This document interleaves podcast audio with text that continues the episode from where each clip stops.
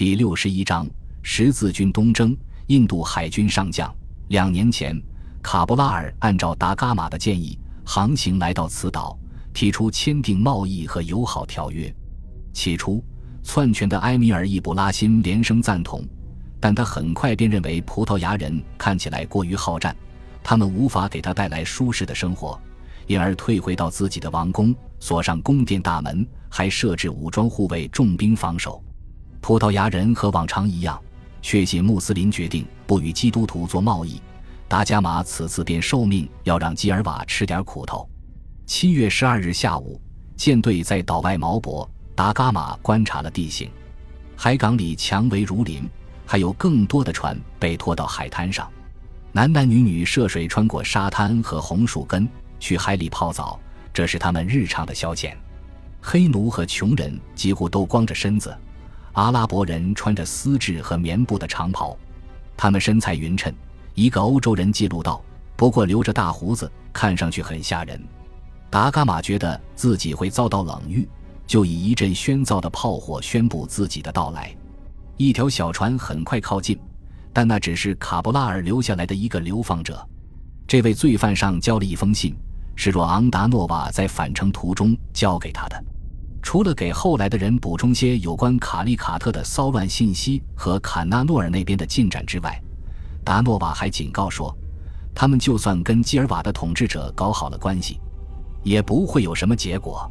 达伽马派此人带口信回去见埃米尔，他宣布，葡萄牙的海军上将是国王派来与基尔瓦讲和的，还有很多货物可供交易。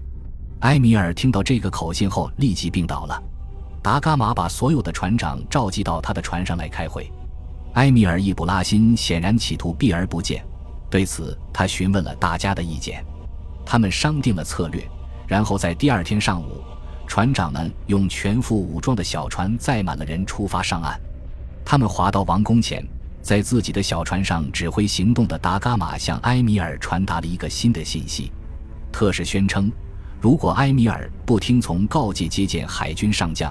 舰队就对王宫开火，反复折腾一番后，埃米尔的身体状况大见好转，可以在一群人的陪同下来到岸边了。那个日耳曼水手估计陪同人员有逾两千人。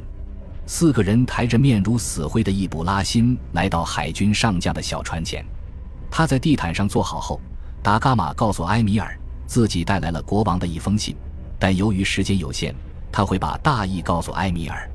如果埃米尔想要得到葡萄牙的保护，就要支付一大笔黄金，还要以当地的价格提供给葡萄牙人需要的所有商品。作为在本地封尘的一个象征，他应向葡萄牙王后敬献十颗珍珠的岁贡，并在王宫挂上葡萄牙的旗帜。如果他抗命，达伽马就会把他扔进船舱，钉上板条，封闭舱口。颤抖的埃米尔不习惯被人用这样的语气呵斥。他问海军上将：“此行是想讲和还是开战？和平还是战争？”都悉听尊便。达伽马答道：“这取决于埃米尔的态度。”达伽马还说：“如果自己处在他的位置上，毫无疑问会做出对自己有利的选择。”埃米尔选择了和平，但他还想耍个滑头。他十分遗憾地说自己没有足够的钱来支付贡品，不过他一定会尽力。达伽马坚称争辩无益。但易卜拉欣把协商过程扯得很长，最终同意支付一笔在数额上少得多的金钱。毕竟原则最重要。埃米尔移交了三名高官作为人质，然后随即被人抬回岸上。人群爆发出一阵阵掌声和欢乐的呼喊声，为庆祝避免了战争，他们争相在杀人篡位者的脚前抛洒细枝。欧洲人划船回到大船上后。很快就有一些小船带着整个农场的山羊、鸡和牛等祭品靠近了他们。三天后，保护费就在一群吟唱着“葡萄牙，葡萄牙”的妇女的陪伴下送来了。他们看上去像是发自内心的快乐。作为回报，埃米尔也收到了他的人质：一些绯红色的斗篷、十四段深红色天鹅绒和由国王曼努埃尔一世签署的一沓信件。信中国王彬彬由李帝接受埃米尔成为封臣，并承诺保护他的国度。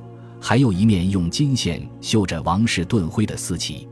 旗帜被系在一只长矛上，在仪仗队、礼炮齐鸣，以及演奏着小号、响板和军鼓的乐队的陪同下送上岸去。务实的易卜拉欣敬礼接受了这个宝贵的纪念物，他决定全力以赴。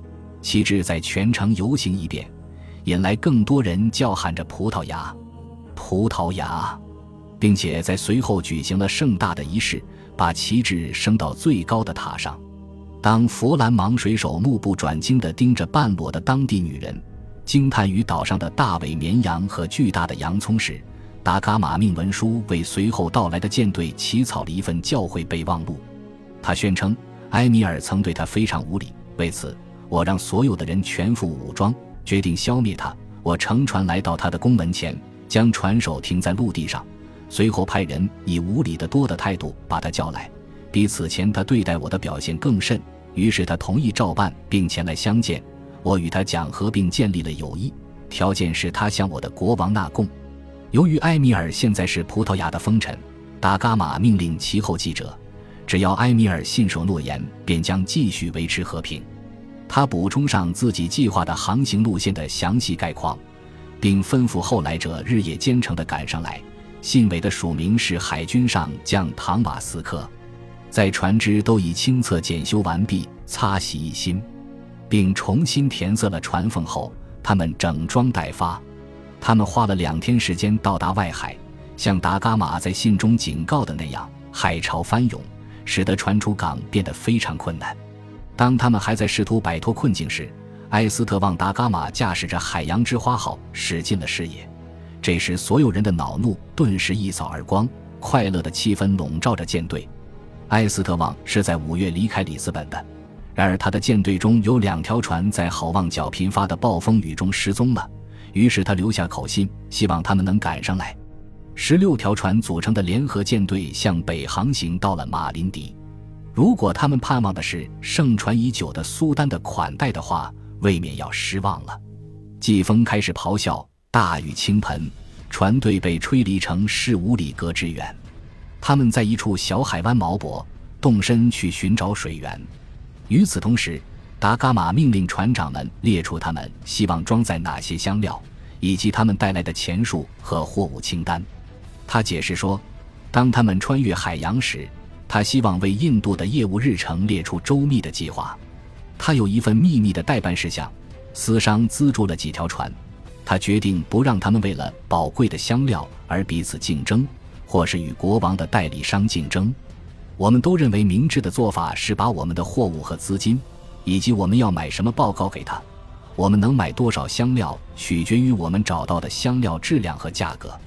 一个意大利商人的代理商马泰奥·达贝尔加莫如此写道：“马林迪的苏丹看到船队经过，便派人给海军上将送去一封信，信使避开夜间在岸边游荡的野兽。”涉水走过齐腰深的海水，找到了他。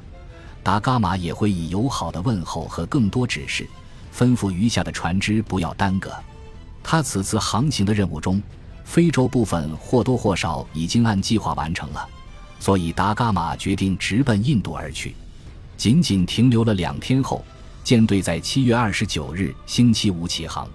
季风并未帮忙，一场风暴把舰队吹向阿拉伯半岛附近。当舰队最终抵达印度时，却发现自己位于卡利卡特以北很远的地方，身处穆斯林控制的区域。那个佛兰芒水手记录说，船队沿着海岸向南航行，经过一座城市，那里的苏丹拥有至少八千匹马和七百头战象。他还说，欧洲人俘获了四百条船，我们杀了那些人，放火烧掉了船。无论这场可怕的屠杀是否发生过。如果确实发生过的话，规模也几乎一定小得多。印度海军上将决定将阿拉伯人一举逐出阿拉伯海，这是国王下达的命令。卡利卡特的大屠杀和其对葡萄牙舰队的袭击都使得这项任务刻不容缓。达伽马随时准备完成其身为基督徒的职责。毫无疑问，想到要为自己早先受到的对待而报私仇，他的决心就更加坚定了。几天过后，舰队到达安吉迪乌岛。在第一次航行中，加斯帕尔·达伽马就是在那里被俘的。如今，数百名水手患上了坏血病，被抬到岸上，住在临时的避难所里。神秘的疾病让新手们吓得魂飞魄散。那位佛兰芒水手猎杀了一条五英尺长的蜥蜴来转移自己的注意力，然而这也无济于事。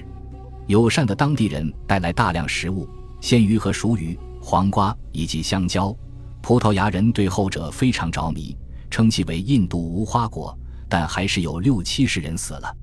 一天上午，海平面上出现了一片风帆，海军上将派出三条大船和两条轻快帆船上前拦截此船。